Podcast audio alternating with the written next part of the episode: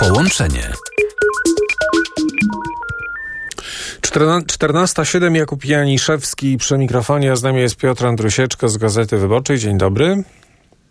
Dzień dobry. A będziemy mówili o dzisiejszej decyzji Rosji, by wycofać się z tak zwanej umowy zbożowej, czyli umowy, która pozwalała Ukrainie eksportować zboże ukraińskie przez e, Morze Czarne. Ta umowa została w tym momencie przez Moskwę wypowiedziana, a to w konsekwencji czy w kontekście ataku na most e, krymski, który rzeczywiście w tym e, ruchu kołowym został wyłączony z użycia. To znaczy w obie strony nie, nie da się e, nim przejechać, natomiast ta część mostu odpowiedzialna za połączenie kolejowe zdaje się dalej działa. Spróbujmy może wyjaśnić, bo strona ukraińska nie, nie, nie przyznaje się do tego ataku na most krymski, z tego co wiem. No tak, rzeczywiście tutaj mm, oficjalnie Kijów nie przyznaje się do, do tego ataku, jak zresztą do często też do innych y, ataków, które wcześniej miały miejsce, bo pamiętajmy, że tak naprawdę ten y, most krymski został już drugi raz zaatakowany.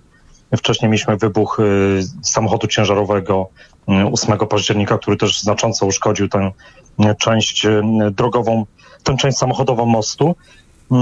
No i teraz i dzisiaj drugi atak, a tym razem przy pomocy dronów morskich, dronów wodnych.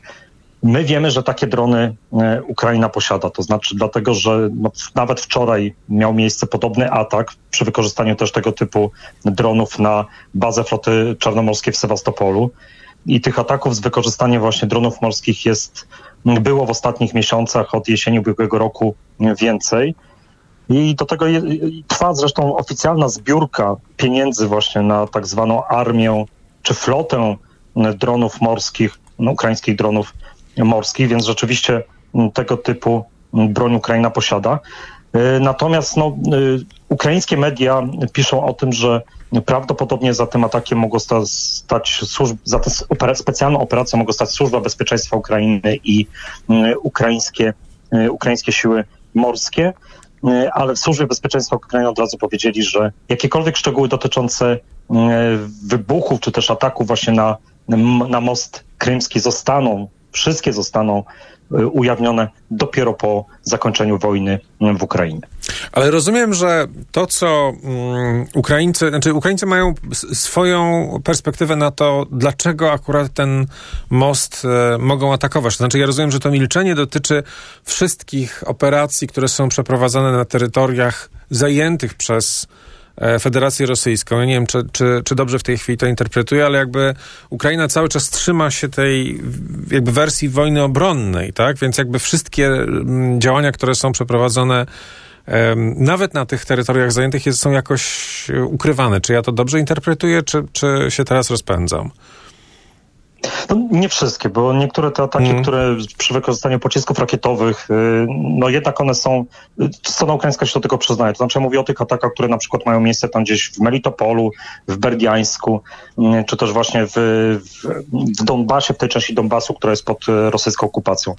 Natomiast no, rzeczywiście, jeżeli chodzi przynajmniej o ten atak na, na o te dwa ataki na most krymski, to tutaj Tutaj y, raczej, raczej nie ma tej takiej oficjalnej jakby wersji przyznającej się, natomiast no, w wielu takich wypowiedziach pod późniejszych, już po tym pierwszym ataku, no jednak, jednak jakby te wypowiedzi wskazywały na to, że, że stoi za tym y, strona ukraińska. Oczywiście most krymski w takiej w ukraińskiej interpretacji od początku rosyjskiej agresji jest, y, jest takim celem wojskowym, dlatego że przez ten most po prostu no, jest, są przerzucane posiłki, dla rosyjskiej armii, która, która walczy na południu Ukrainy, broń, amunicja. Więc jest to, jest to, jak mówi strona ukraińska, uzasadniony cel wojskowy, ale też warto wspomnieć jeszcze to, że ten most od początku, kiedy budowano go już po tym, jak Krym został zajęty przez Rosję w 2014 roku, no, z perspektywy ukraińskiej to oczywiście ta inwestycja była inwestycją nielegalną i również tak, to, tak na to patrzyły państwa zachodnie E, no, które, które wyrażały swój sprzeciw przeciwko e, rosyjskiej aneksji Krymu. To już może zostawiając kwestię samego ataku na, na ten most, e, co oznacza dla Ukrainy to wypowiedzenie pewnego tego porozumienia dotyczącego ukraińskiego zboża, to znaczy tej, tego transportu i eksportu przez Morze Czarne, bo to, to jest właściwie ten główny news dzisiejszy. Tak, to, to, oczywiście jest problem, ale tutaj trzeba też pamiętać, że jakby po stronie ukraińskiej spodziewano się w zasadzie takiej decyzji, bo na to wskazywały wcześniejsze rosyjskie ruchy. E, oczywiście Rosja już wcześniej kilka razy, od, od momentu, kiedy ta umowa została podpisana, kilka razy groziła e, wypowiedzeniem tej umowy, ale e, pod koniec czerwca w zasadzie Rosja przestała rejestrować nowe statki, to znaczy taka rejestracja jest potrzebna, jakby żeby te statki mogły wpłynąć do portów ukraińskich e, w, na Morzu Czarnym, czyli Odessa i okolice Odessy i właśnie zabrać to, to zboże. Tej rejestracji nie było. No to w zasadzie jakby było takim sygnałem, że tak naprawdę no, Rosja nie będzie przedłużała tej umowy, no, która się kończyła dzisiaj, e, dziś, w poniedziałek 17 E, lipca. Dlatego w zasadzie niespodzianki nie ma i tutaj tak to traktują też ukraińskie media, że, ten, e, że to, co się stało z mostem krymskim, to tak naprawdę jest tylko e, dla Rosji pretekst. Strona rosyjska oczywiście mówi oficjalnie, że w przypadku, kiedy Ukraina znowu będzie spełniała warunki jakby dotyczące tej umowy, no to ona jest w stanie jakby tutaj Rosja zwrócić do E, do, do jej realizacji. No ale te, te warunki oczywiście, no jakby ja rozumiem, że między innymi oznaczają totalne nieatakowanie jakby jakichkolwiek celów e, rosyjskich, na, chociażby właśnie na tym terytorium, nie wiem, na, na terytorium akwenu Morza Czarnego, no co jest jakby tutaj z punktu widzenia ukraińskiego, no, e, no przeczy jakby to jej jakby interesom Ukrainy, tym interesom wojskowym. E, natomiast no, zobaczymy, jaki będzie ruch Turcji, no bo tutaj też wiele, to Turcja była tym głównym państwem, oczywiście oficjalnie tam też występuje e, Organizacja Narodów Zjednoczonych jako, e, jako pośrednik, ale to jednak Turcja i prezydent Erdogan, oni w zasadzie stali jakby, on stał za tym właśnie tą umową, to, że się udało osiągnąć właśnie porozumienie między ONZ, Turcją i Rosją i osobno między ONZ, Turcją i, i Ukrainą, więc zobaczymy, jaki będzie właśnie ruch strony tureckiej, bo już Erdogan zapowiedział, że będzie starał się nakłonić Putina do powrotu do tej umowy.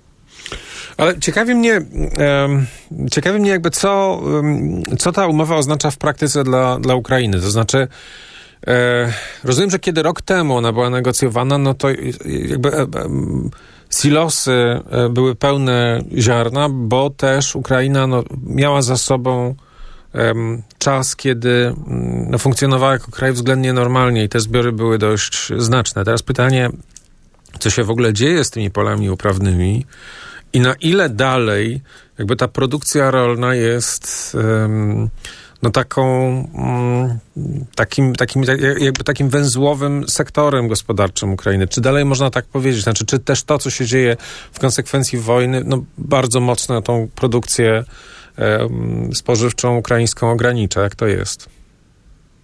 Oczywiście wojna bardzo silnie wpłynęła na, na ten sektor e, rolniczy, no, który, był, który był ale i dalej pozostaje jednak ważnym, jakby ważną częścią e, go, ukraińskiej gospodarki, nawet właśnie w czasie wojny, może nawet jeszcze bardziej, no bo jednak to jest to, co można sprzedać, czyli, czyli ten eksport jest oczywiście pozostaje bardzo ważny. I na tych terenach, gdzie jest bezpiecznie, tam gdzie udało się też, y, na tych terenach, które były pod okupacją, ale udało się je rozminować, y, no tam wszędzie to rolnictwo jakby żyje dalej, to znaczy, że te prace są tam są prowadzone, y, czy też duże firmy te, tego biznesu agrarnego, ale też fermerzy, oni, oni zasiewali tę ziemię i teraz i, i zbierają plony. Więc oczywiście eksport jest bardzo ważny, ale tutaj jest pytanie, że sytuacja wygląda trochę inaczej niż to było rzeczywiście rok temu. To znaczy jednak ta dywersyfikacja jakby tych dróg transportu, ona jednak nastąpiła. To znaczy, ja teraz tak mi się przynajmniej wydaje, że jednak y, Ukraina nie jest już tak uzależniona od tego transportu przez Morze Czarne, jakby ze swoich portów, ja mam to na uwadze, niż to było jeszcze y, rok wcześniej. No i też tu pojawiają się różnego rodzaju pomysły. Ja nie, nie jestem w stanie teraz ocenić, na ile one są skuteczne. Czy na przykład tak, y, czy te statki, które kursują do, do portów, do Odessy, na przykład nie mogłyby płynąć wzdłuż wybrzeża, tego zachodniego wybrzeża Morza Czarnego. Być może to by, to by w pewien sposób zabezpieczało je, dlatego żeby pozostawałyby w, tych, w strefie wody y, terytorialnych państw y, NATO. Więc no tutaj w zasadzie wydaje się, że tak naprawdę, tak jak mówiłem, wiele zapewne zależy od Turcji i też od jej pozycji co do, co do właśnie przedłużenia jakby tej, tej umowy, bo rzeczywiście no, wydaje się, że dla Erdogana to była taka bardzo ważna też kwestia wizerunkowa i on będzie dalej walczył o, o właśnie kontynuację tej umowy. Dziękuję bardzo. Piotr Andrusieczko, z, korespondent Gazety Wyborczej był Państwa i moim gościem. 14.17.